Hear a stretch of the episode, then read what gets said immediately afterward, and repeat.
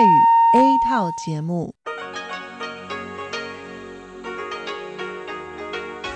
ที่นี่สถานีวิทยุเรดิโอไต้หวันอินเตอร์เนชันแนล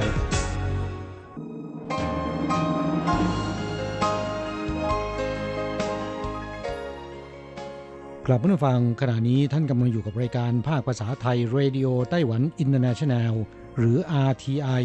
ออกกระจายเสียงจากกรุงไทเปไต้หวันสาธารณรัฐจีน เป็นประจำทุกวันนะครับ นอกจากรับฟังทางเครื่องรับวิทยุได้แล้ว ยังสามารถรับฟังรายการผ่านระบบออนไลน์ได้ที่ thai.rti.org.tw หรือที่ RTI Fanpage นะครับ ขอเชิญติดตามรับฟังรายการของเราได้ ตั้งแต่บัดนี้เป็นต้นไป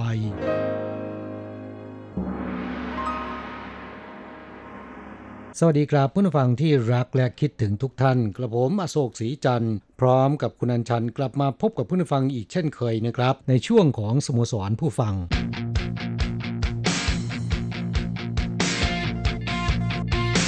ข่าวเด่นประเด็นร้อน ครับผู้ฟังช่วงของสโมสรผู้ฟังในวันนี้ก็ยังมีเพียงเฉพาะตัวผมคนเดียวนะครับ มาบริการเพื่อนผู้ฟัง เนื่องจากว่าคุณอัญชัน พ้นกำหนดเวลาในการกักตัววันพฤหัสบดีที่ 2 เมษายนนี้นะครับ ซึ่งเป็นวันเริ่มต้นของวันหยุดยาว เทศกาลเชงเม้งเพราะฉะนั้นก็คงจะต้องรอถึงสัปดาห์หน้า เพื่อนผู้ฟังถึงจะได้ยินเสียงคุณอัญชันมาจัดรายการคู่กับตัวกระผมนะครับ วันนี้ ก็ขอความกรุณาทนฟังเสียงกระผมคนเดียวไปก่อนนะครับ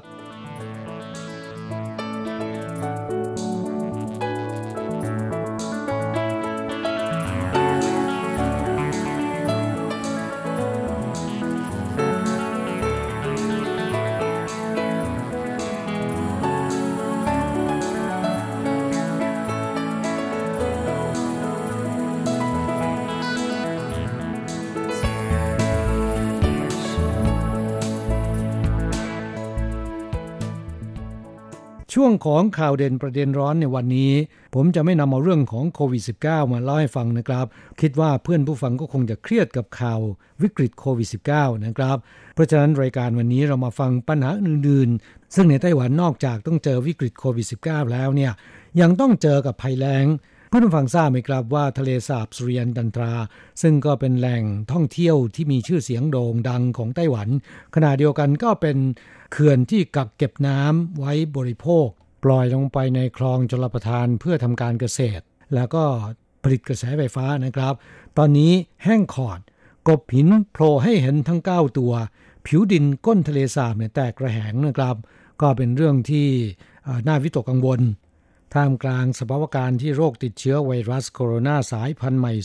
2019 หรือที่เรียกกันว่าโควิด -19 ยังคงแพร่ระบาดไปทั่วโลกอย่างต่อเนื่องนะครับ รัฐบาลไต้หวันก็ทุ่มเททั้งทรัพยากรและบุคลากร เพื่อควบคุมโรคอย่างเต็มกำลัง แม้นว่าจะยังไม่สามารถสกัดกั้นได้ร้อยเปอร์เซ็นต์เต็ม แต่ก็ถือว่าสามารถควบคุมได้อย่างมีประสิทธิภาพในระดับหนึ่งนะครับ อย่างไรก็ดีขณะที่ปัญหาโรคระบาดยังไม่หมดไปไต้หวัน ต้องเผชิญกับปัญหาภัยแล้งที่รุนแรงนะครับ โดยเฉพาะในเขตพื้นที่ภาคกลางและภาคใต้ เนื่องจากฝนทิ้งช่วงมาหลายเดือนนะครับ นับจากปลายปีที่แล้วเป็นต้นมา ยังไม่มีฝนหาใหญ่ตกลงมาเลย ส่งผลให้เขื่อนเก็บน้ำหลายแห่ง รวมถึงทะเลสาบสุริยันจันทรา น้ำแห้งขอดจนกบหิน ซึ่งเป็นสัญลักษณ์แสดงระดับน้ำของทะเลสาบโผล่ขึ้นมาให้เห็นทั้ง 9 ตัวนะครับ นับว่าเป็นครั้งแรกที่ประติมากรรมรูปกบซ้อนกัน 9 ตัว ซึ่งเป็นมาตรวัดระดับน้ำในทะเลสาบสุริยันจันทราโผล่ขึ้นมาให้เห็นทั้งหมดนะครับ หลังจากที่มีการสร้างขึ้น ก่อนเกิดเหตุแผ่นดินไหวครั้งใหญ่เมื่อปีพุทธศักราช 2542 นอกจากนี้ยังพบเห็นบริเวณผิวดินก้นทะเลสาบหลายจุดโผล่ขึ้นมา ผิวดินแห้งจนแตกระแหง สะท้อนถึงความแห้งแล้งที่ค่อนข้างจะรุนแรงนะครับ ก็หวังว่าฝนจะตกต้องตามฤดูกาลตกลงมาช่วยบรรเทาปัญหาภัยแล้ง ให้ทุเลาลงในเร็ววันนี้นะครับกลับผู้ฟังพูดถึงประติมากรรมรูปกบซ้อนกันที่ทะเลสาบสุริยันจันทรา เป็นมาตรวัดระดับน้ำในทะเลสาบที่สร้างขึ้นก่อนเกิดเหตุแผ่นดินไหวครั้งใหญ่ เมื่อปีพุทธศักราช 2542 นะครับ ตั้งอยู่ใกล้ริมทะเลสาบด้านติดกับทางเดินที่เรียกกันว่าสุยวาเถานะครับ กบหินเก้าตัวดังกล่าวมีความสูง 2.58 เมตร หากว่าตัวแรกโผล่มาเนี่ยแสดงว่าน้ำในทะเลสาบลดลงมาถึงระดับ 748.48 เมตร เหนือระดับน้ำทะเลนะครับ และสำหรับทะเลสาบสุริยันจันทราก็จัดเป็นทะเลสาบที่ใหญ่ที่สุดในไต้หวัน นอกจากเป็นแหล่งท่องเที่ยวที่มีชื่อเสียง มีทิวทัศน์ที่สวยงาม เป็นสถานที่พักผ่อนหย่อนใจที่มีชื่อเสียงโด่งดังแล้วนะครับ ยังเป็นเขื่อนเก็บกักน้ำเพื่อใช้ผลิตกระแสไฟฟ้าพลังน้ำที่สำคัญ แล้วก็ปล่อยลงในคลองชลประทาน เพื่อใช้ในการเกษตรด้วยนะครับ โดยในช่วงระหว่างปีคริสต์ศักราช 1934 ถึง 1950 หรือเมื่อประมาณ 70-80 ปีที่แล้วนะครับเขื่อนแห่งนี้สามารถผลิตกระแสไฟฟ้าได้กว่า 70%ของปริมาณการผลิตกระแสไฟฟ้าทั้งหมดในไต้หวัน ซึ่งในสมัยนั้นยังไม่ได้สร้างโรงไฟฟ้าพลังนิวเคลียร์นะครับปัจจุบันถือเป็นโรงผลิตกระแสไฟฟ้าพลังน้ำที่สำคัญของไต้หวัน มีปริมาณการผลิตกระแสไฟฟ้าได้ 2,768.3 กิโลวัตต์ หรือประมาณ 62%ของการผลิตกระแสไฟฟ้าจากพลังน้ำทั่วไต้หวันนะครับ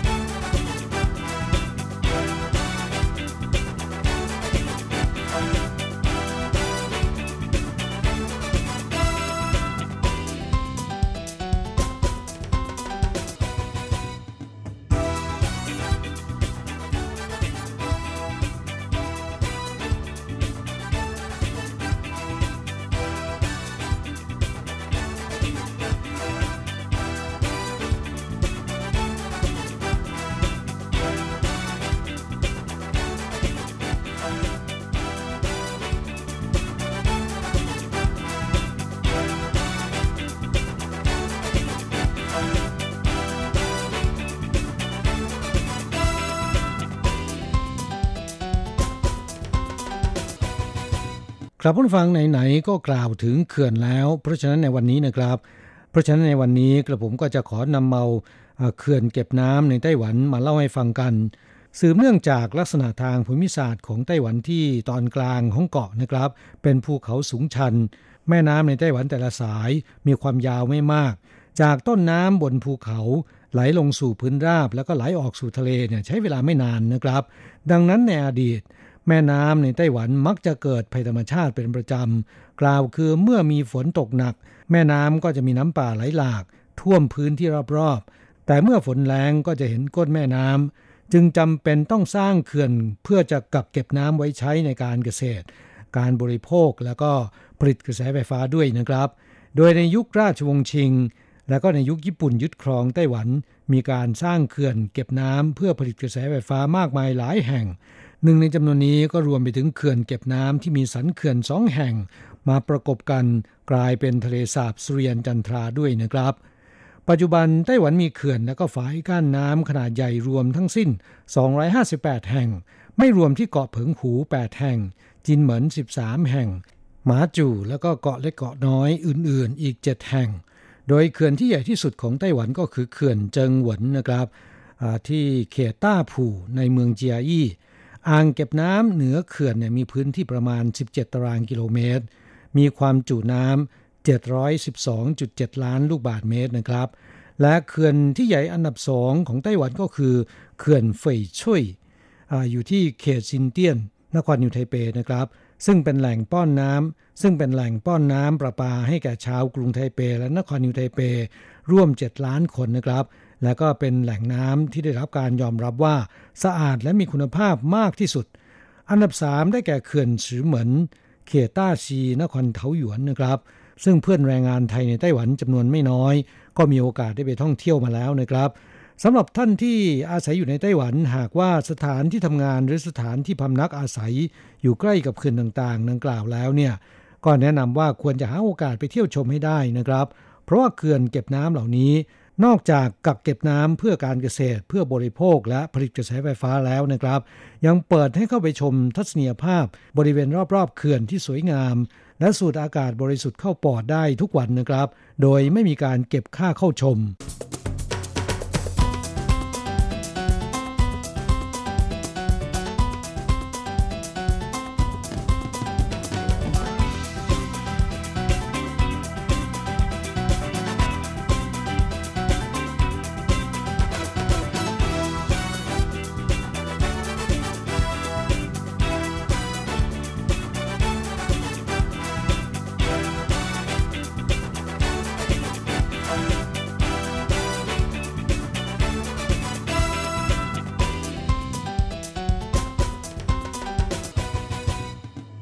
ผู้ฟังพูดถึงเขื่อนโดยเฉพาะเขื่อนสือเหมือนนะครับ กระผมจะนำเอาสำนวนที่คนไต้หวันนิยม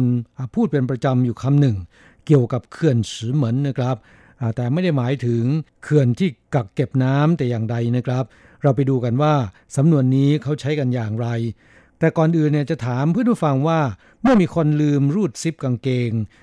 คุณจะเตือนเขาอย่างไรไม่ให้เขินนะครับ คนไต้หวันจะทักว่าเขื่อนสือเหมือนของคุณไม่ได้ปิดนะ แค่นี้ก็เป็นสำนวนที่คนไต้หวันนิยมพูดกัน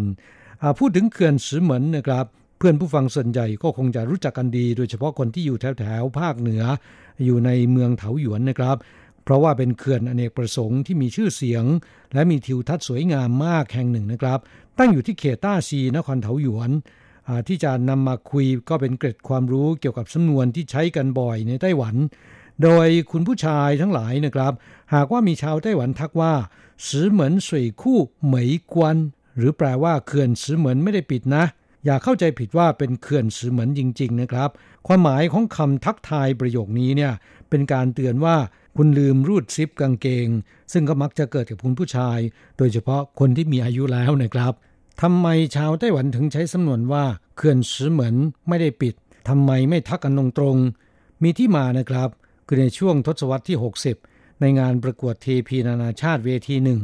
พิธีกรถามปัญหาไหวพริบกับสาวงามที่เข้าประกวดว่า หากคุณพบผู้ชายคนหนึ่ง ลืมรูดซิปกางเกง คุณจะใช้คำพูดทักเขาอย่างไร สาวงามส่วนใหญ่ตอบว่าก็บอกไปตรงๆเลย แต่ในจำนวนนี้มีสาวงามคนหนึ่ง ตอบว่าฉันจะทักว่าเขื่อนสือเหมือนของคุณไม่ได้ปิดนะคะคำพูดนี้โดนใจกรรมการและผู้ชมเป็นอย่างมากนะครับ เห็นว่าเป็นคำตอบที่มีความคิดริเริ่มสร้างสรรค์ แม้นว่าในที่สุดแล้วนะครับ สาวงามคนนี้จะไม่ได้รับรางวัลใด ๆ แต่สำนวนนี้ก็ถูกผู้คนนำมาใช้จนกระทั่งถึงปัจจุบันนะครับ เพราะฉะนั้นเมื่อเพื่อนผู้ฟังถูกชาวไต้หวันทักว่าเขื่อนสือเหมือนไม่ได้ปิด รีบก้มดูที่เป้ากางเกงได้เลยนะครับ แต่ถ้าเป็นคนญี่ปุ่นเขาจะทักว่าหน้าต่างสังคมไม่ได้ปิด ถ้าเป็นชาวเดนมาร์กจะพูดว่าประตูสวนสนุกที่วอลลิไม่ได้ปิด แล้วคนไทยล่ะทักกันยังไง มีเรื่องเบาๆมาผ่อนคลายความเครียดกับวิธีทักแบบไทยๆนะครับ มีนายทหารผู้ใหญ่ท่านหนึ่ง ด้วยความรีบร้อนที่จะไปธุระ หลังจากเข้าห้องน้ำแล้วเนี่ยก็รีบออกมา โดยลืมรูดซิปกางเกง พอเดินออกมาจากห้องน้ำก็บังเอิญเจอกับทหารหญิงที่หน้าประตู ทหารหญิงด้วยความหวังดีนะครับ จึงกระซิบบอกนายทหารผู้ใหญ่ท่านนั้น ทหารหญิงบอกว่าท่านคะ ท่านลืมปิดประตูค่ะ นายทหารผู้ใหญ่ตอบกลับว่าอะไรกัน ผมปิดเรียบร้อยแล้ว พรางชี้ไปที่ประตูห้องน้ำแล้วก็รีบเดินออกไปทันที เดินมาได้สักพักหนึ่งนะครับ พบกับนายทหารอีกคนหนึ่งนายทหารคนนั้นเห็นว่าท่านลืมรูดซิปกางเกง จึงเข้าไปกระซิบบอกท่านว่า ท่านครับ ท่านลืมรูดซิปกางเกงครับ นายทหารผู้นี้ก็อุทานออกมาเบาๆ ตายละมีหน้าเล่าเมื่อกี้นี้ เจอกับทหารหญิงเขาบอกว่าผมไม่ได้ปิดประตู แต่ว่าผมไม่เข้าใจ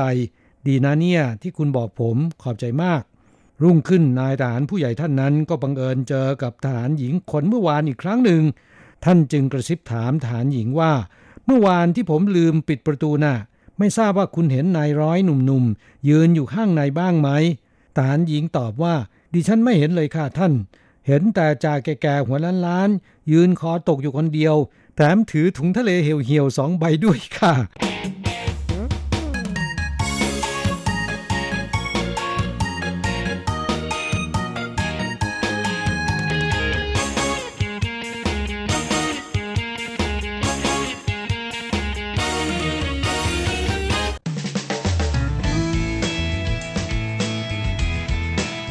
ลายความทุกข์ ปันความสุข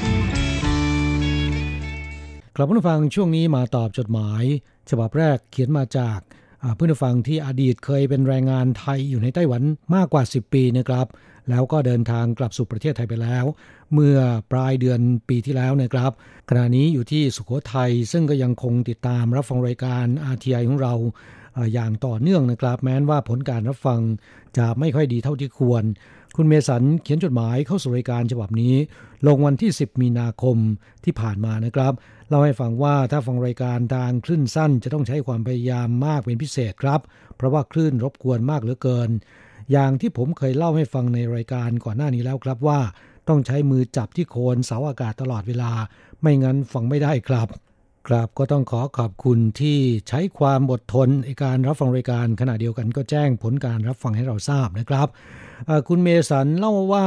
ช่วงนี้ผมค่อนข้างจะยุ่งกับงานรับจ้างทำบ้านครับทำกับผู้รับเหมาแถวบ้านนั่นแหละ เลยยังไม่ลงรายละเอียดมากนักกับการรายงานผลการรับฟังเท่าไหร่ และการไปทำงานเป็นลูกน้องเขา มันก็ไม่สะดวกในการที่จะฟังรายการ ไม่สะดวกเหมือนเมื่อครั้งทำงานอยู่ที่ไต้หวันครับ ที่นั่นนึกอยากจะฟังตอนไหนก็เปิดออนไลน์ฟังได้เลย เพราะจะเสียบหูฟังตลอดเวลาอยู่แล้ว แม้นว่ามันจะตัดบ่อย 3 นาที ตัดที 5 นาที ตัดที ก็ยังควักโทรศัพท์ออกมากดฟังใหม่ได้ แต่ที่นี่ไอการที่เราจะควักโทรศัพท์ออกมาบ่อยๆ ไม่ดีแน่เลยครับ ต้องหาเวลาว่างหรือมีเวลาเป็นของตัวเองค่อยฟังอะไรประมาณนี้แหละครับกลับก็ขอขอบคุณที่หาเวลาว่างติดตามรับฟังแล้วก็เขียนผลการรับฟังให้เราทราบนะครับ คุณเมสันนั้นก็เป็นคนที่ขยันขันแข็ง กลับไปแล้วอยู่ว่างไม่ได้นะครับทำงานก่อสร้างต่อที่สุโขทัยไม่ทราบว่าทำโครงการอะไรครับ สร้างบ้านหรือเป็นโครงการของรัฐ และการก่อสร้างที่เมืองไทยกับในไต้หวันนั้นแตกต่างกันอย่างไร คุณเมสันฟังรายการอยู่ในขณะนี้หากจากกรุณาเล่าให้ฟังเกี่ยวกับสภาพการทำงานก่อสร้างของที่นั่น รวมทั้งค่าจ้างและสวัสดิการด้วยนะครับว่า รับเป็นรายวันหรือว่าเป็นเดือน โดยทั่วไปค่าจ้างประมาณเท่าไหร่นะครับ จดหมายของคุณเมสันฉบับนี้ยังเล่าให้ฟังว่า ช่วงนี้เป็นช่วงที่โรคโควิด -19 กำลังระบาดอย่างหนัก ไปในหลาย ๆ ประเทศทั่วโลก หน้ากากอนามัยมันเป็นสิ่งที่สำคัญในการป้องกันเบื้องต้นคุณเมสันบอกว่าผมจำได้ว่าผมใส่หน้ากากอนามัยเป็นประจำอยู่แล้ว ถ้าออกนอกบ้านก่อนจะมีข่าวระบาดเสียอีก ยิ่งไปทำงานด้วยแล้วเนี่ยก็ต้องใส่เป็นประจำ ผลดีที่เป็นผลพลอยได้ของผมนอกจากป้องกันฝุ่นละอองขนาดจิ๋วแล้วนะครับ ยังป้องกันฝุ่นในที่ทำงานกลิ่นบุหรี่ที่เพื่อนร่วมงานทำงานข้างๆทำงานไปสูบบุหรี่ไป แล้วก็กลิ่นเหล้าที่บางคนชอบกินเหล้ามาก่อนเข้างาน อุปนิสัยในการใส่หน้ากากอนามัยของคนไทยกับคนไต้หวันนั้นต่างกันมากครับ คุณเมสันบอกว่าคนบ้านเราไม่ค่อยใส่ใจเท่าไหร่นัก ดูจากแถวๆบ้านผมนะครับ คนไต้หวันเขาปลูกฝังนิสัยการใส่หน้ากากอนามัยกันมาตั้งแต่เด็กๆ เขาจึงควบคุมโรคระบาดได้ดีกว่าในหลาย ๆ ประเทศ ครับพูดถึงการใส่หน้ากากอนามัยของคนไต้หวันแล้วเนี่ยก็อย่างที่คุณเมสันเล่ามาจริงนะครับ คนไต้หวันติดนิสัยใส่หน้ากากอนามัยมาตั้งแต่สมัยก่อนแล้วนะครับ คือในอดีตนั้นเมื่อประมาณ 17 ปีที่แล้วเนี่ยเกิดการระบาดของโรคซาร์สนะครับ สมัยนั้นผวากันมาก แม้ว่าโรคซาร์จะหายไป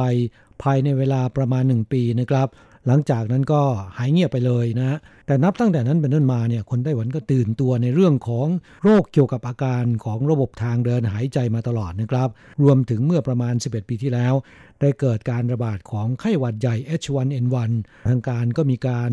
ประชาสัมพันธ์ว่าควรจะใส่หน้ากากอนามัย เมื่ออยู่ในที่ชุมชนหรือที่มีคนหนาแน่นนะครับ หรือขณะอยู่ในสถานที่ที่มีอากาศไม่ถ่ายเท ควรที่จะสวมใส่หน้ากาก ซึ่งก็เป็นการคุ้มครองตัวเองและป้องกันคนอื่นด้วยทำให้คนไต้หวันมีการสวมใส่หน้ากากอนามัยกันค่อนข้างจะชินนะครับ ก่อนที่จะเกิดการระบาดของโควิด -19 เนี่ย หากว่าเราไปในประเทศต่างๆ ไม่ใช่อยู่ในไต้หวันนะครับ อย่างเช่นไปที่เกาหลีญี่ปุ่นหรือจีนแผ่นใหญ่ หากพบคนที่ใส่หน้ากากเข้าไปทักได้เลยนะครับ ประมาณ 8-90%เป็นคนไต้หวันแน่นอน และอุปนิสัยในการใส่หน้ากากของคนไต้หวันนั้น ก็เป็นผลดีนะครับสำหรับการป้องกันโรคโดยเฉพาะโควิด -19 ดังนั้นแม้นว่าไต้หวันจะอยู่ใกล้กับจีนแผ่นใหญ่ แล้วก็มีการไปมาหาสู่กันค่อนข้างจะใกล้ชิดนะครับเนื่องจากประชาชนมีการติดต่อไปมาหาสู่กันบ่อย อย่างเช่นว่ามีนักโทษกิจไต้หวันและ คนที่ไปทำงานที่จีนแผ่นใหญ่ นับเป็นล้านคนในทีเดียวนะครับ ขณะที่มีชาวจีนแผ่นใหญ่มาแต่งงานกับคนไต้หวันประมาณ 4-5แสนคน การไปมาหาสู่กันอย่างใกล้ชิดระหว่างสองฝั่งช่องแคบไต้หวัน โดยทั่วไปเมื่อจีนแผ่นใหญ่มีการระบาดในโรคใดก็ตามนะครับ ในไต้หวันก็น่าจะเกิดการระบาดตามไปด้วย แต่ โรคโควิด -19 เนี่ยในครั้งนี้ไต้หวันสามารถที่จะป้องกันได้ดีนะครับ ที่สำคัญส่วนหนึ่งก็เนื่องมาจากว่าประชาชนมีการตื่นตัว และมีการสวมใส่หน้ากากอนามัยเป็นอุปนิสัยมาตลอดอยู่แล้วนะครับ นี่เป็นเรื่องที่สำคัญ แล้วก็คุณเมสันเนื่องจากมาทำงานที่ไต้หวันเป็นเวลามากกว่า 10 ปีนะครับ ขณะนี้เดินทางกลับไปประเทศไทยแล้วเนี่ยก็ยังติดนิสัยใส่หน้ากากอนามัย แต่ผมก็สงสัยเหมือนกันว่า คุณใส่หน้ากากอนามัยเนี่ยซื้อมาจากที่ไหนครับที่เมืองไทยคุณบอกว่าซื้อลำบาก ยังพอที่จะหาซื้อได้ไหมส่วนนราคาเนี่ยเขาขายกันอย่างไรนะครับ และช่วงท้ายของจดหมาย คุณเมสันเล่าว่า ฟังรายการสโมสรผู้ฟังเมื่อวันเสาร์ที่ 7 ที่ผ่านมา อาจารย์ทั้งสองพูดถึงเรื่องโควิด -19 เรื่องชมดอกตู้เจียนฮวา เรื่องชมงานดอกไม้ที่หยางหมิงซาน แล้วก็เชิญชวนชมคลองระบายน้ำจงกังที่เนรมิตคลองระบายน้ำสกปรกในเขตซินจวง กลายเป็นแหล่งท่องเที่ยวเช็คอินแห่งใหม่ที่สวยงาม ผมไม่ได้อยู่ในไต้หวันซะแล้ว ถ้าผมอยู่นะครับ ผมต้องไปเที่ยวชมตามคำแนะนำและเขียนเข้ามารายงานแน่นอนนะฮะและบอกว่าสองสามสัปดาห์ที่ผ่านมานี้ เสียงคุณอัญชันเปลี่ยนไป จนถึงวันเสาร์ที่ 7 เนี่ยก็ดีขึ้น แต่ก็ยังมีเสียงขึ้นจมูกอยู่บ้างนิดหน่อย รักษาสุขภาพด้วยนะครับ เพราะว่าช่วงนี้ เพราะว่าช่วงนี้ระบาดหลายไข้หวัดเหลือเกิน ทั้งโควิด -19 ทั้งไข้หวัดธรรมดา ก็หวังว่าคุณนันชันจะหายเป็นปกติโดยเร็ววันนะครับ ด้วยรักและห่วงใยครับเสียงที่เปลี่ยนไปก็เนื่องมาจากว่าคุณนันชันกลับไปที่ประเทศไทยนะครับ จึงมีอาการเป็นไข้หวัดอย่างไรก็ตาม ช่วงนั้นโรคโควิด -19 ยังไม่รุนแรง และจากนั้นไม่กี่วันคุณอัญชันก็ต้องเดินทางกลับประเทศไทยอีกครั้งหนึ่ง เพื่อไปจัดงานศพของคุณแม่นะครับ และก็การเดินทางกลับสู่ไต้หวัน ก็พอดีเป็นช่วงที่เขากำหนดให้ต้องกักตัวอยู่ในบ้าน 14 วันนะเพราะฉะนั้นในขณะที่ผมจะทำรายการในวันนี้นะครับ คุณอัญชันก็ยังติดอยู่ที่บ้าน ไม่สามารถมาทำรายการได้ ผมเลยต้องเดี่ยวไมโครโฟนอยู่คนเดียวนะครับ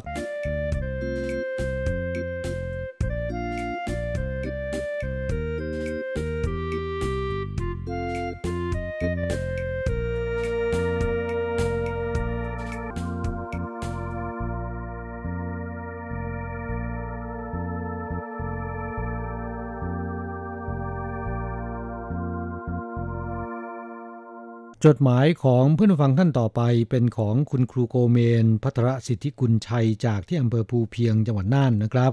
จดหมายฉบับนี้เขียนมาเมื่อวันที่ 22 มีนาคมที่ผ่านมา ขึ้นต้นจดหมายก็เล่าให้ฟังว่าสัปดาห์นี้ประชาชนชาวไทย ตื่นตระหนกมากขึ้นแล้วครับ กับสถานการณ์ เนื่องด้วยคนที่ติดไวรัสโควิด -19 เพิ่มขึ้นมากอย่างรวดเร็ว และตอนนี้ก็คุมไม่อยู่กระจายไปทั่วประเทศแล้วครับ หลายจังหวัดก็สั่งการปิดจังหวัด ยอดณที่ผมกำลังพิมพ์จดหมายอยู่ในตรงนี้ ก็ 411 รายแล้ว เพิ่มขึ้นวันละ 50-80 ราย โดยสายพันธุ์ส่วนใหญ่จะมาจากสนามมวยราชดำเนิน และแถวร้านอาหารแถวทองหล่อและก็รามคำแหงจากการที่คนไม่ยอมอยู่บ้าน และชอบเที่ยวกลางคืน จึงทำให้เชื้อโรคแพร่ไปอย่างรวดเร็ว คนที่รู้ตัวว่าได้ไปสนามมวยราชดำเนิน มีอีกจำนวนมากที่ยังกักตัวเองอยู่ที่บ้าน แต่ยังใช้ชีวิตเหมือนเดิมนะครับ ออกเที่ยวเหมือนเดิม ไม่มีการสวมใส่หน้ากากอนามัยอีกต่างหาก ช่างอันตรายเหลือเกิน ครับตอนที่ผมอ่านจดหมายของคุณครูโกเมนฉบับนี้นะครับที่ประเทศไทยก็ได้มีการประกาศพระราชกำหนดภาวะฉุกเฉินแล้วนะครับ มีข้อกำหนดมากมายนะเพื่อที่จะสกัดโรคโควิด -19 ไม่ให้ลุกลามบานปลาย ซึ่งก็คงจะต้องลำบากกันนิดนึงนะครับ อย่างที่เขาบอกว่าเจ็บเพื่อให้มันจบนะครับ คุณครูโกเมนบอกว่านั่นคือประเด็นแรก ประเด็นที่สองที่เกี่ยวเนื่องจากสถานการณ์ ตอนนี้หลาย ๆ จังหวัดก็เริ่มมีการซื้อสินค้ามาตุนไว้ที่บ้านเช่นเดียวกัน ที่กรุงเทพมหานครหนักหน่อย เพราะมีการปิดห้างปิดร้านอาหาร สถานบริการต่าง ๆ เพื่อต้องการไม่ให้เชื้อโรค ได้แพร่กระจายออกไปมากกว่านี้ ตอนนี้ยังคิดไม่ออกเลยว่าเราจะคุมได้มากน้อยแค่ไหน มาตรการของไทยเราไม่เข้มข้นเลย ทั้งๆทที่ในช่วงแรกๆเนี่ยเรามีปริมาณคนติดเชื้อน้อยกว่าไต้หวัน แต่ไปไปมามาเอาจริงแล้วเนี่ยเรากลับคุมไม่อยู่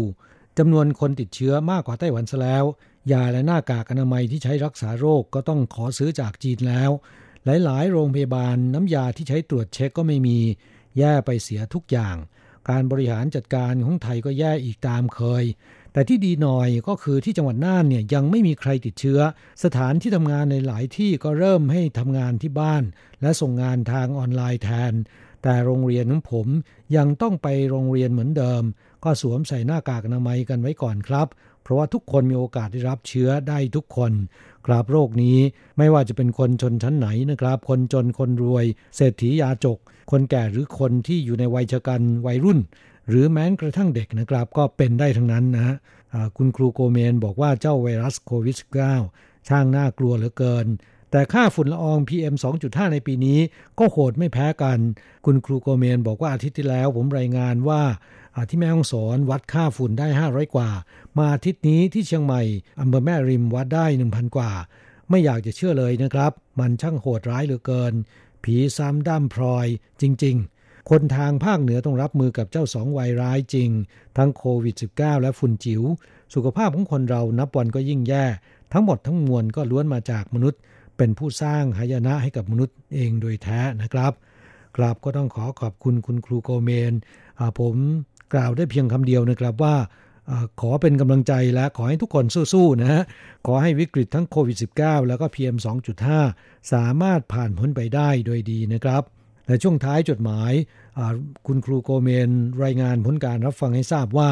เช้าวันอาทิตย์ที่ 22 มีนาคมที่ผ่านมา สัญญาณรายการสโมสรผู้ฟังในวันนี้รับได้ระดับ 4 เสียงฟังชัดเจนดีมากครับ คลื่นจากฝั่งตรงข้ามนั้นไม่มีแทรกเลยกราบก็ต้องขอขอบพระคุณคุณครูโกเมนเป็นอย่างมากนะครับ ขณะเดียวกัน ก็ขอแสดงความดีใจที่สามารถรับฟังรายการของเราได้อย่างชัดเจนมากขึ้นนะครับ กลับมาฟังเวลาของเราในรายการวันนี้หมดตรงแล้วนะครับกระผมต้องกล่าวคำอำลากับเพื่อนผู้ฟังไปชั่วคราว จะกลับมาพบกันใหม่ที่เก่าเวลาเดิมในสัปดาห์หน้า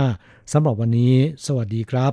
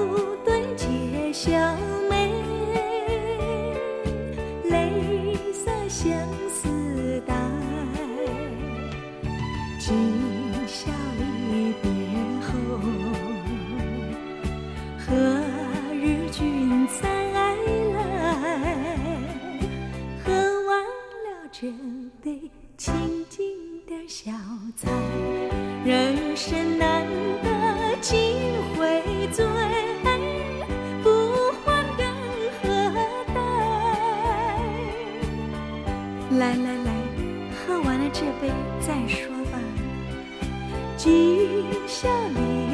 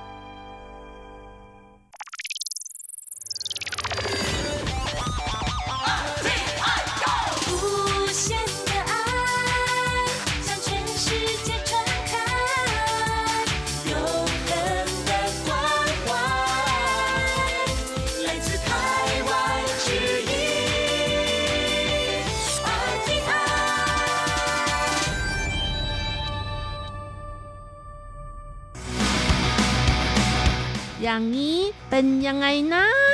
อ๋อ อย่างนี้เหรอ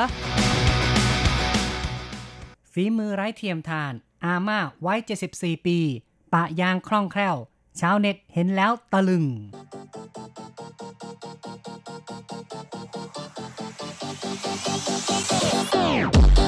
อย่างนี้คุณจะว่ายังไง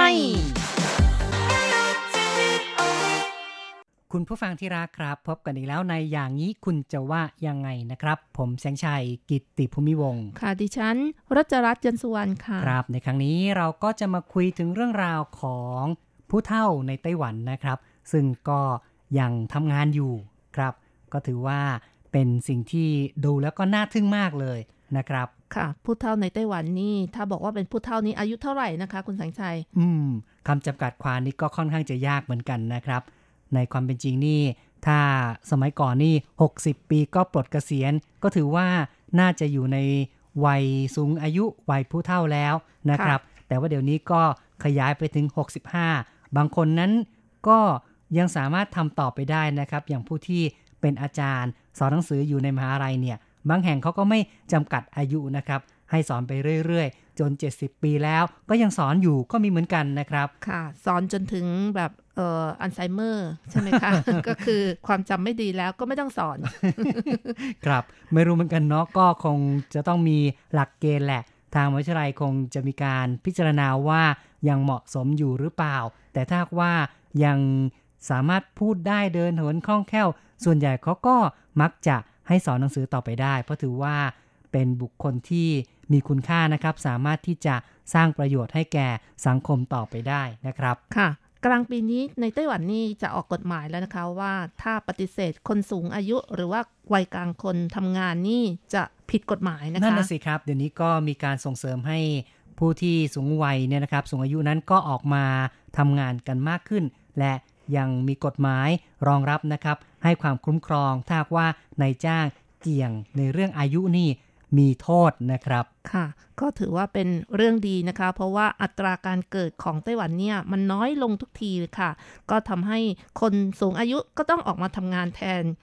นั่นน่ะสิครับ จะปลดเกษียณก็คงจะต้องเลื่อนออกไปอีกละนะครับ เพราะว่า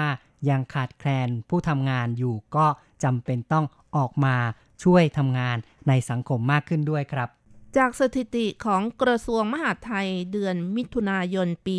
2019 ก็คือปีที่แล้วนะคะ คนสูงอายุ 65 ปีขึ้นไปมีประมาณ 3.52 ล้านคนคค่ะรับ ก็คือในไต้หวันนะครับ ค่ะ ในไต้หวันนั่นเองนะคะ เพิ่มจากปี 2018 นะคะจำนวน 170,000 คนค่ะ โอ้โหอืมเพิ่มขึ้นครับเร็วนะคะ ใช่ ก็คือประชากรไต้หวันนี่ก็มีประมาณแค่ 23 ล้านกว่าคนนะครับค่ะผู้ที่สูงวัยนี่ก็เรียกว่ามีสัดส่วนเพิ่มขึ้นมากเรื่อยๆครับค่ะ เขาบอกว่าเพิ่มขึ้นติดต่อกัน 3 ปีนี่ประมาณ 5%เลยนะคะ ครับ สาเหตุที่คนไต้หวันเนี่ย อายุยืนมากขึ้นเนี่ยเขาก็บอกว่ามาจากหลายอย่างด้วยกันนะคะ ปัจจัยหลายอย่างอย่างเช่น การแพทย์ที่ก้าวหน้า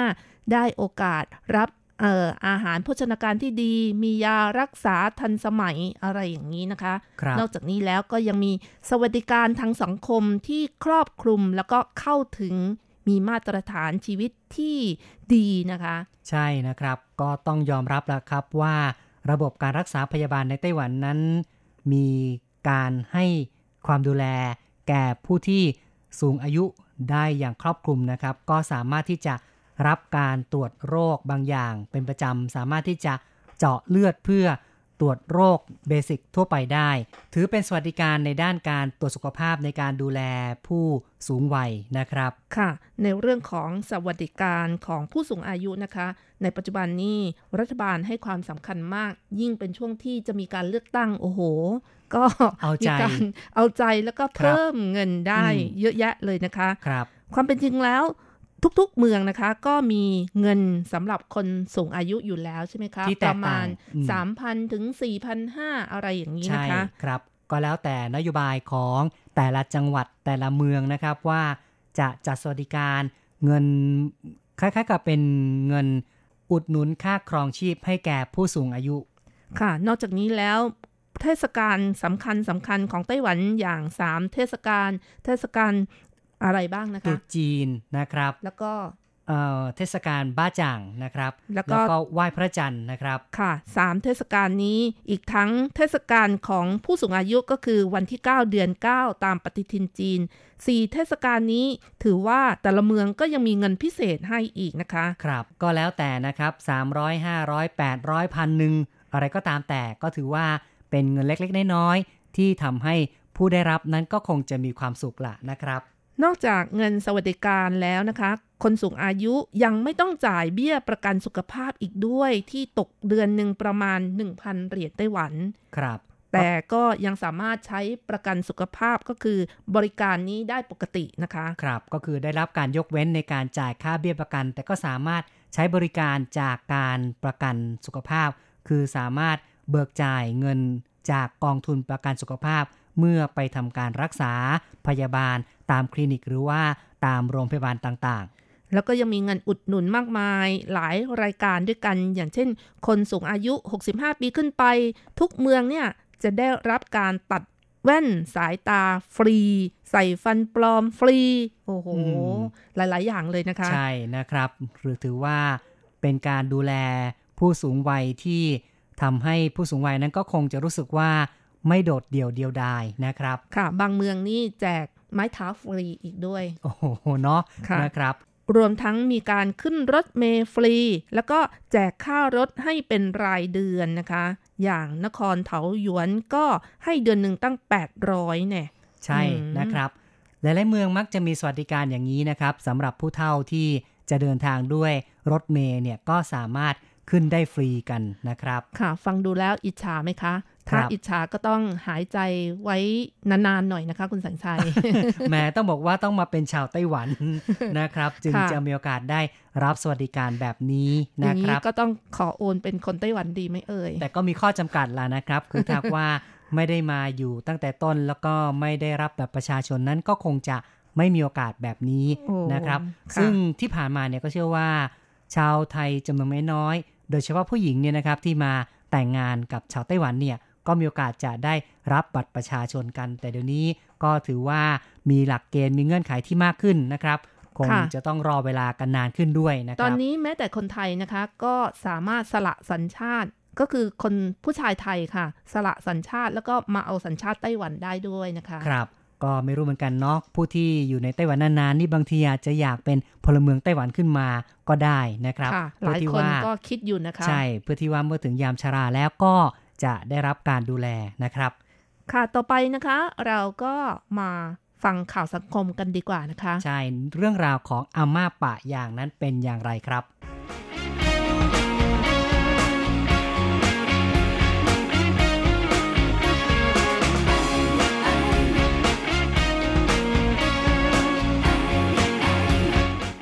ฝีมือไร้เทียมทาน อาม่าไว้ 74 ปี ปะยางคล่องแคล่ว ชาวเน็ตเห็นแล้วตะลึง คนเราไม่ใช่เพียงดูแค่หน้าตา ในหมู่ประชาชนแล้วยังมีผู้ที่มีความสามารถอีกมากมาย หากไม่บอกคุณอาจไม่รู้ ไม่นานมานี้ ชาวเน็ตโพสต์ภาพตัวเอง ไปปะยางที่อู่ซ่อมรถแห่งหนึ่ง ไม่คาดคิด ช่างปะยางในอู่ก็คืออาม่าไว้ 74 ปี เพียงผู้เดียว แม้อาม่าจะมีผมขาวโพลนบนศีรษะ แต่ฝีมืออาม่าทำให้คนพบเห็นต้องตะลึง หลังโพสต์ข้อความ ลงบนเน็ตมีผู้แสดงความเห็นอย่างล้นหลาม บางก็บอกว่า อาม่าสุดสตรอง ฝีมือคล่องแคล่วไร้เทียมทาน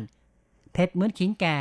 ว้าว สุดยอดในฝีมือ อาม่าไต้หวันไม่มีอะไรที่ทำไม่ได้ อาม่าขอรับข้าน้อยขอฝากตัวเป็นสิทธิ์เป็นต้น ยังมีคนกล่าวว่า อาม่าเก่งกว่าคุณแน่ ๆ เลย หลานอาม่าต้องภูมิใจแน่ ๆ บางคนสงสัยว่า อาม่าอาจจะ ประกอบอะไรชิ้นส่วนยางรถแข่งก็ได้ บางคนบอกว่า สงสัยอาม่า เป็นอดีตพนักงานบริษัทรถยนต์ยี่หลงของไต้หวัน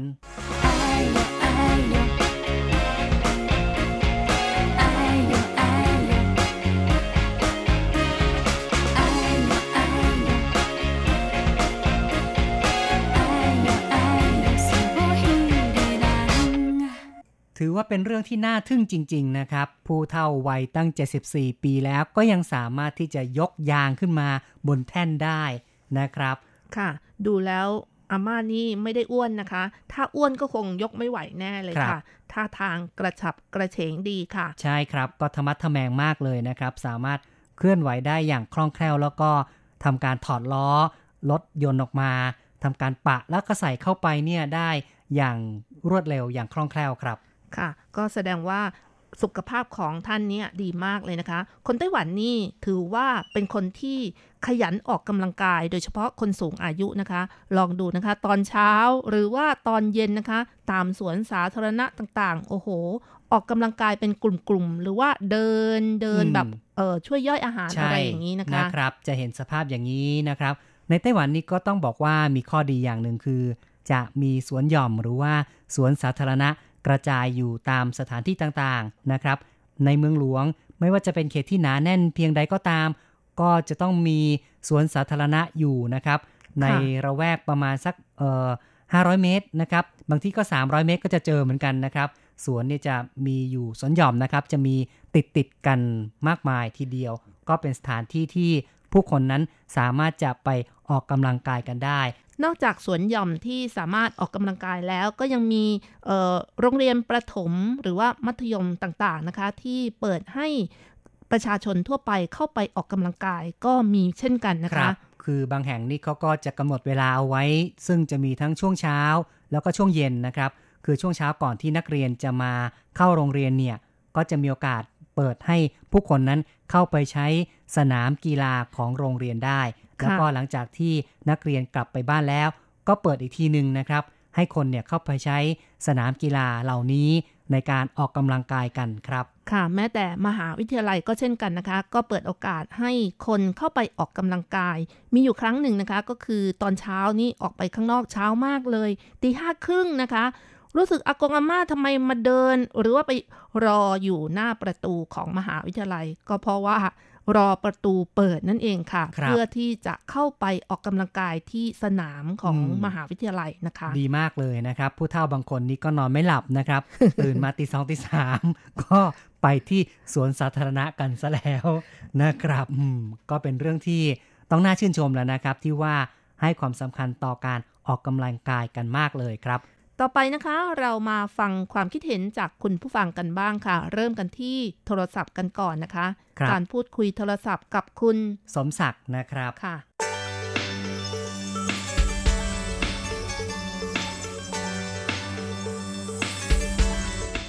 ครับผมก็ทำงานก่อสร้างอยู่ก็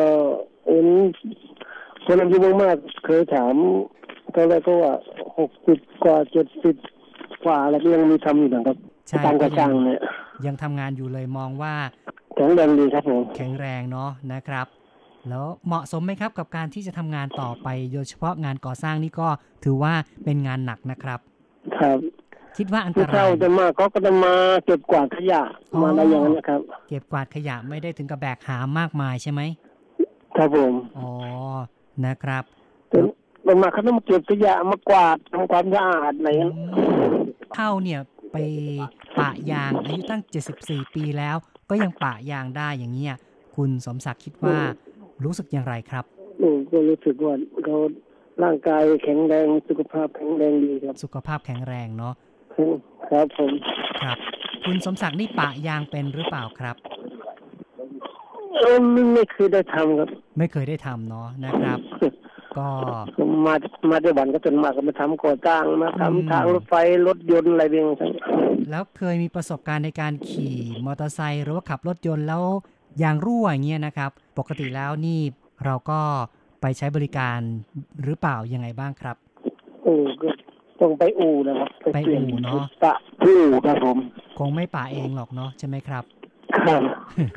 ก็มียางอะไรก็ถอดยางอะไรเปลี่ยนแล้วก็ไปปะอืมถึงอู่ก็ปะครับผมนะครับก็ถือว่าเป็นงานที่ค่อนข้างจะซับซ้อน แล้วก็ต้องอาศัยความชำนาญอยู่ใช่ไหมครับครับผมนะครับ ก็คุณสมศักดิ์มองว่าคนในไต้หวันนี่ส่วนใหญ่เขาเอาเขาแข็งแรงไหมครับ อย่างผู้เฒ่าตามถนนหรือว่าตามสวนนี่เคยเห็นบ้างไหมครับ เป็นไงบ้างครับ ครับครับเคยเคยเห็นบ่อยครับผมอืมนะครับแข็งแรงดีครับผมแข็งแข็แรงงแรงดีอครัยู่บเนาะนะครับ สุขภาพแข็งแรงดีครับ ครับเจ็ดเทียบสิบกว่าเดี๋ยวก็จะโอ้แย่เจ็ดสิบกว่าเนาะนะครับ อืม ถ้าเทียบกับเมืองไทยนี่ผู้เฒ่าเมืองไทยนี่เป็นไงครับผมว่าไต้หวันจะสุขภาพแข็งแรงดีกว่านะครับอ๋อโดยเฉลี่ยคิดว่าน่าจะเป็นอย่างนั้น ใช่ไหมครับ ครับผมครับ คุณสมศักดิ์เป็นไรครับคิดว่าถ้าเกิดว่าเมื่ออายุมากแล้วนี่ยังจะทำงานต่อไปไหมครับก็ทำนะครับ ตอนนี้ยังทำไหวก็ยังทำตอนนี้ห้าสิบกว่าแล้วก็ อืม ถ้าถึงเจ็ดสิบแล้วคิดว่ายังไหวไหมเอ่ยเนี่ย ก็ยังไม่ทราบเลยครับอนาคตก็ไม่รู้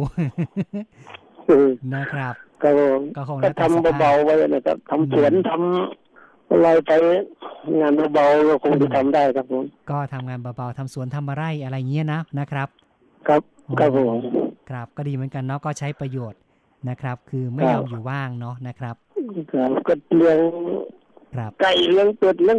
ปลาอะไรไปทำสวนอ๋อทำไร่ไปเลยนะครับนะครับกลับไปบ้านเราก็อืมหาก็หาทุนไว้กลับไปก็บ้านเราก็ใช่ทำงานเบาๆนะครับ ก็ดีเนาะทำงานเบาๆทำงานสบายๆง่าย ๆ หน่อยครับนะคครัรับบครับอยู่กับลูกกับหลานไปใช่ ก็ขอให้แข็งแรงแข็งแรงก็แล้วกันเนาะนะครับ ขอบคุณนะครับครับที่ผคุยมกับเรานะครับ ครับผมครับผมครับครับขอบคุณครับอาจารย์ครับผมครับ ครับผม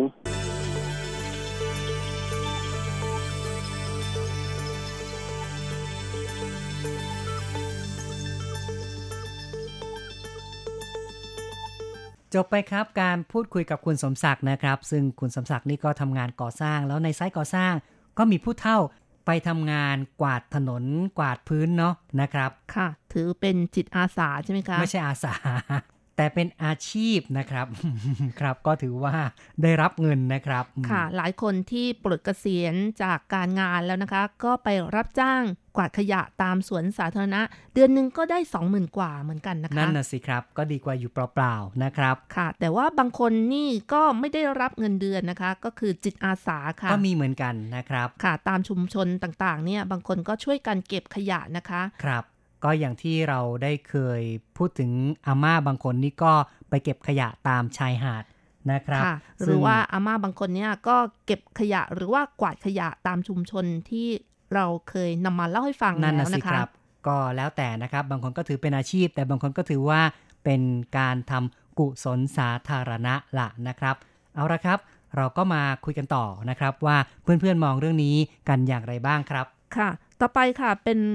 เอ่อความเห็นจากทาง Facebook นะคะ เรามีคำถามไปค่ะว่า เห็นแล้วรู้สึกอย่างไร วัย 74 ปี คุณจะทำอะไรดี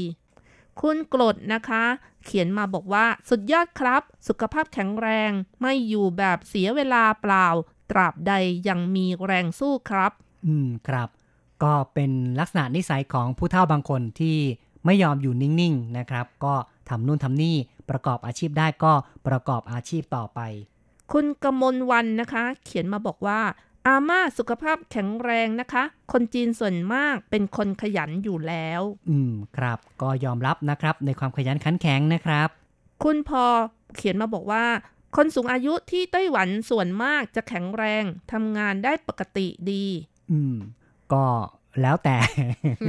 นะครับ แต่ว่าตามประสบการณ์ บางคนที่ก็เห็นอย่างนี้จริง ๆ นะครับ ว่ามีหลายคนที่แข็งแรงนะครับ ค่ะ คุณวรเมธนะคะ เขียนมาบอกว่า คนไต้หวันน่ารักทุกคน อัธยาศัยดี มีใจกว้างให้เกียรติคนต่างชาติอย่างเราเราๆนะคะอืมแหม้เป็นประสบการณ์ที่ดีเนาะเจอแต่คนดีๆ นี่ก็เรียกว่าคงจะทำให้เรามีความสุขมากๆเลยนะครับ ค่ะ แล้วก็ยังเขียนมาอีกนะคะ บอกว่าคนไต้หวันนี่มีสายเลือดอยู่ในตัวแล้ว ว่องไวขยันมานะอดทน อืม ครับ ก็คงเป็นอุปนิสัยของคนในรุ่นก่อน แต่ว่าคนรุ่นใหม่ก็อาจจะไม่แน่เหมือนกันเนาะค่ะ คงต้องนะครับฝึกต่อไปใช่ไหมคะ ใช่ครับ คุณซาร่านะคะ เขียนมาบอกว่า เจียงไหซื่อเหล่าเตอล่าโอ้โหอาเนาะม่าเห่าปังปังโออืมแหมมาภาษาจีนเลยนะครับ เนี่ย ก็ขิงขิงแก่ใช่ไหมขิงยิ่งแก่ยิ่งยิ่งเผ็ดเผ็ดอ๋อใช่ ยิ่งแก่ก็ยิ่งเผ็ดนะนะเจียคงรับไหซื่อเหล่าเตอล่าครับ อืมก็คือขิงแก่มีความเผ็ด ถ้ายิ่งแก่ยิ่งเผ็ดประมาณอย่างนั้นนะคะ ครับ คุณคังเลอร์นะคะ เขียนมาบอกว่า คนจีนเขาเป็นคนที่มุมานะอดทน สู้เยี่ยมมากค่ะ จะเอาเป็นแบบอย่างว่าผู้หญิงเราก็ทำได้ อืม ครับ ก็ดีเหมือนกันเนาะยึดเป็นต้นแบบในอนาคตก็อย่าได้ท้อแท้นะครับ สู้กันต่อไปนะครับ คุณกรดนะคะยังเขียนมาอีกนะคะว่า ใช่ครับ แม่ผมก็เชื้อสายจีน ทุกวันนี้อายุ 75 ปีแล้วครับ ก็ยังลากสายยางลดผักทุกวันครับ อืม ก็ดีเนาะน่าชมเชยมากเลยนะครับ คุณจุมพลเขียนมาบอกว่า ถนัดใครถนัดมันครับ ไม่มีที่ทำนาปลูกข้าว ก็เอาที่บ้านนี้แหละครับทำกิจการ ไม่งั้นก็อด อืม ครับ ก็คือว่าอย่าอยู่เปล่าๆเนาะถนัดทำอะไรก็ทำกันไปนะครับ คุณอะไรหน้านะคะ เขียนมาบอกว่า แกดูแข็งแรงกว่าผู้หญิงปกติวัย30กว่าบางคนซะอีก อืมครับ ก็เรียกว่าสาวๆบางคนก็คงต้องอายเหมือนกันนะครับ คุณนฤมลนะคะ เขียนมาบอกว่า อาม่าเก่งและแข็งแรงมากค่ะ มีอาชีพสืบทอดจนถึงรุ่นลูกรุ่นหลาน คนจีนวางแผนการเงินก็เก่ง อืม ไม่รู้เหมือนกันว่าลูกหลานจะเอาหรือเปล่าโอ้ถ้าวางแผนการเงินนี่ลูกหลานเอาแน่นอน เพราะว่าเงินเอาเหลือไว้เยอะนะคะ เงินเอานะครับ แต่ว่ากิจการนี่บางคนลูกหลานก็ไม่ยอมจะสืบทอดนะครับ เพราะดูสภาพที่ว่าอาม่าเฝ้าอู่ปะยางแต่คนเดียวเนี่ย ในข่าวก็บอกว่าอาม่าอยู่ที่อู่คนเดียวนะครับ เพราะฉะนั้นนี่ดูเหมือนว่าลูกหลานคงจะไม่ยอมมาสืบทอดอาชีพต่อจากอาม่านะครับเนี่ยใช่ค่ะ ในไต้หวันนี่หลาย ๆ อาชีพนะคะ โดยเฉพาะอาชีพแบบดั้งเดิมที่มีมาตั้งแต่อดีตนะคะ มาถึงปัจจุบันนี้ลูกหลานก็ไม่อยากจะทำต่อนะคะครับเพราะว่ามันเป็นอาชีพที่เหนื่อยเหนื่อยลำบากนะครับแล้วก็อืมจ้างคนจ้างได้ยากมากใช่อะไรอย่างนี้นะคะรับ ก็บางร้านบางแห่งนี่ก็เห็นแต่ผู้เฒ่าเฝ้าอยู่ที่ร้านคนเดียว แล้วลูกหลานก็ไม่ยอมมาช่วย ก็มีหลายๆแห่งเหมือนกันนะครับ ค่ะ คุณยุรีนะคะ เขียนมาบอกว่า เก่งจังอาม่า ต่อไปนะคะ เรามาฟังความคิดเห็นจากคุณผู้ฟังทางอีเมลกันบ้างค่ะ คุณนภาอัตมากุลศรีนะคะ เขียนมาบอกว่า สุดยอดมากๆค่ะ แข็งแรงด้วย ต้องขอยกย่องนับถือค่ะ ครับอืมแม้แต่คุณนภานี่ก็ยกย่องเลยนะครับ เนี่ย คุณชัยนรงค์สุจิรพรนะคะ เขียนมาบอกว่า คนที่เคยเปลี่ยนหรือว่ายกยางรถส่วนบุคคล หรือรถกระบะ จะทราบว่ามันหนักมากเอาการ คนทั่วไปมักจะใช้แผ่นหลังช่วยยกด้วย ซึ่งไม่ถูกวิธี หากอาม่าใช้แต่กำลังขากับแขนยก ก็ต้องซูฮกกว่า อืมครับ ต้องยอมรับจริง ๆ นะครับ ก็คุณชัยนรงค์ได้เตือนมานะครับ วิธีการยกของ อย่าใช้แผ่นหลังในการดึงของขึ้นมานะครับ ให้ใช้แรงที่แขนกับที่ขานะครับ ไม่งั้นเนี่ยหลังจะปวดขึ้นมาหรือบางคนนี่ถึงกับหลังเดาะหลังหักนะครับ คงจะแย่เลยนะครับ อาม่าคงรู้วิธีแน่เลย ไม่งั้นอาม่าป่านนี้ก็คงทำไม่ไหวแล้วนั่นค่ะน่ะสิครับ คุณชัยนรงค์นะคะ ยังเขียนมาบอกว่า ซูฮก ว่าแกแข็งแรงเกินอายุ หนุ่มสาวอายเลยแล้วกัน นั่นน่ะสิครับ แต่ถ้าแกยกเปลี่ยนรถยางรถสิบล้อได้ โอ้โห เรียกว่า Wonder Woman แล้ว นั่นน่ะสิครับ ก็ก็ไม่ทราบเนอะว่า แกจะไหวไหมนะครับ ถ้าเกิดว่าเจอรถแทรกเตอร์หรือว่ารถสิบล้อ นะครับ ไม่แน่นะ ถ้าเกิดทำมาตั้งแต่ยังสาวนี่ อาจจะยังทำไหวนะคะอาม่าคงต้องเรียกลูกหลานในบ้านมาช่วยยกมั้งนะครับ อาจารย์โกเมนพัทรสิทธิกุลชัยนะคะ เขียนมาบอกว่า อ่านจากข้อมูลแล้วหวังว่าทุกคนจะมีสุขภาพร่างกายแข็งแรงเหมือนกับเอาม่าวัย 74 ปี ที่ครับยังสามารถปะยางได้อย่างคล่องแคล่วอืมดูแลใช่สุขภาพทุกคนนะครับ ครับ แน่นอนเลยเนาะสุขภาพนี่สำคัญนะครับ รักษาสุขภาพกันทุกๆ คนนะครับ โดยเฉพาะอย่างยิ่งช่วงนี้มีการระบาดของโควิด -19 ด้วยนะคะ ต้องระวังเป็นอย่างยิ่งเลยค่ะ ใช่นะครับโควิดโควิดนี่คล้ายๆ กับโควิดนะนะครับ แต่จริงๆเนี่ยมันรุนแรงมากกว่าเลย เพราะว่าเราไม่เห็นตัวมันเลยนะครับ มันสามารถจะเผยแพร่ไปตามอากาศนะครับลอยไปแล้วก็เข้าร่างกายเราได้ ก็ต้องระมัดระวังกันนะครับ อาจารย์เกษมทั้งทองนะคะ เขียนมาบอกว่าจากภาพดูแล้วส่วนใหญ่ จะเป็นยางรถเก๋งไม่ค่อยมียางรถบรรทุก อาม่าวัย 74 ปี จึงปะยางได้อย่างคล่องแคล่ว ตอนผมใช้รถจักรยาน เวลายางรั่ว ผมจะซ่อมเองโดยใช้กาวและเศษยางใน ถูด้วยกระดาษทรายแล้วปะยาง ต่อมามีรถมอเตอร์ไซค์เมื่อยางรั่วก็เลยใช้ความรู้ปะยางจักรยาน แต่ตอนที่งัดยางออกจากวงล้อทำไมมันยากกว่าของจักรยาน กว่าจะออกมาได้ ปรากฏว่าขอบยางนอกฉีกขาด และยางในเป็นแผลกว้างเกินกว่าจะปะยางได้โอ้เนาะเลยต้องซื้อใหม่ทั้งยางนอกและยางใน ครับก็ไม่คุ้มเลยนะครับ ก็เดี๋ยวนี้นี่ยางมอเตอร์ไซค์ก็จะเป็นยางแบบไม่มียางในเหมือนกันในไต้หวันเนี่ยนะครับค่ะส่วนใหญ่แล้วก็จะเป็นระบบที่ว่า ถ้าเอออยู่ในสภาพที่ปะได้เขาก็ดึงเศษโลหะที่อุดเข้าไปเนี่ยนะครับ ดึงมาแล้วก็ใช้วิธีฉีดยางเข้าไปเลยนะครับ ก็คือสอดไส้นั่นเองค่ะ ครับ ก็เรียกว่าเป็นวิธีการที่ง่ายมากขึ้นเลยนะครับค่ะและถ้าว่าสภาพล้อที่เริ่มจะสึกมากๆจริงเขาก็แนะนำว่าเปลี่ยนไปเลยนะครับ เพื่อความปลอดภัยนั่นเองใช่ค่ะครับ อาจารย์เกษมยังเขียนมาบอกว่า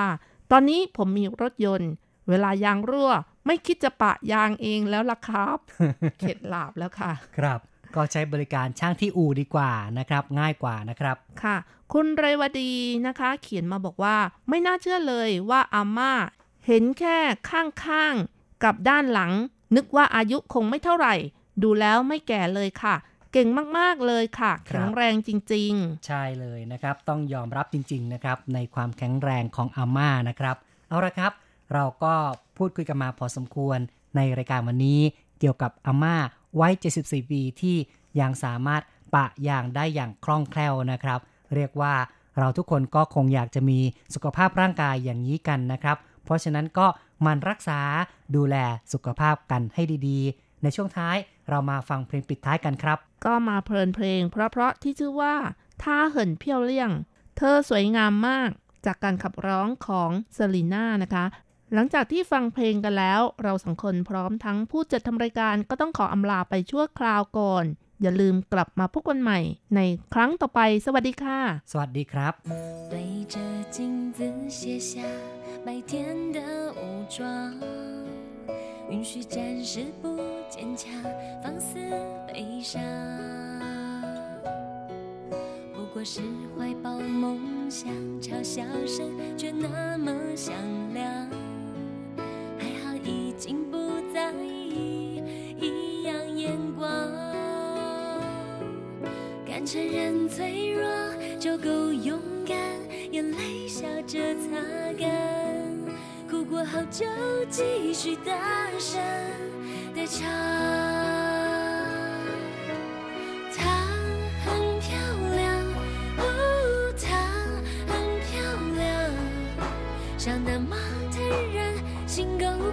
强，容纳所有不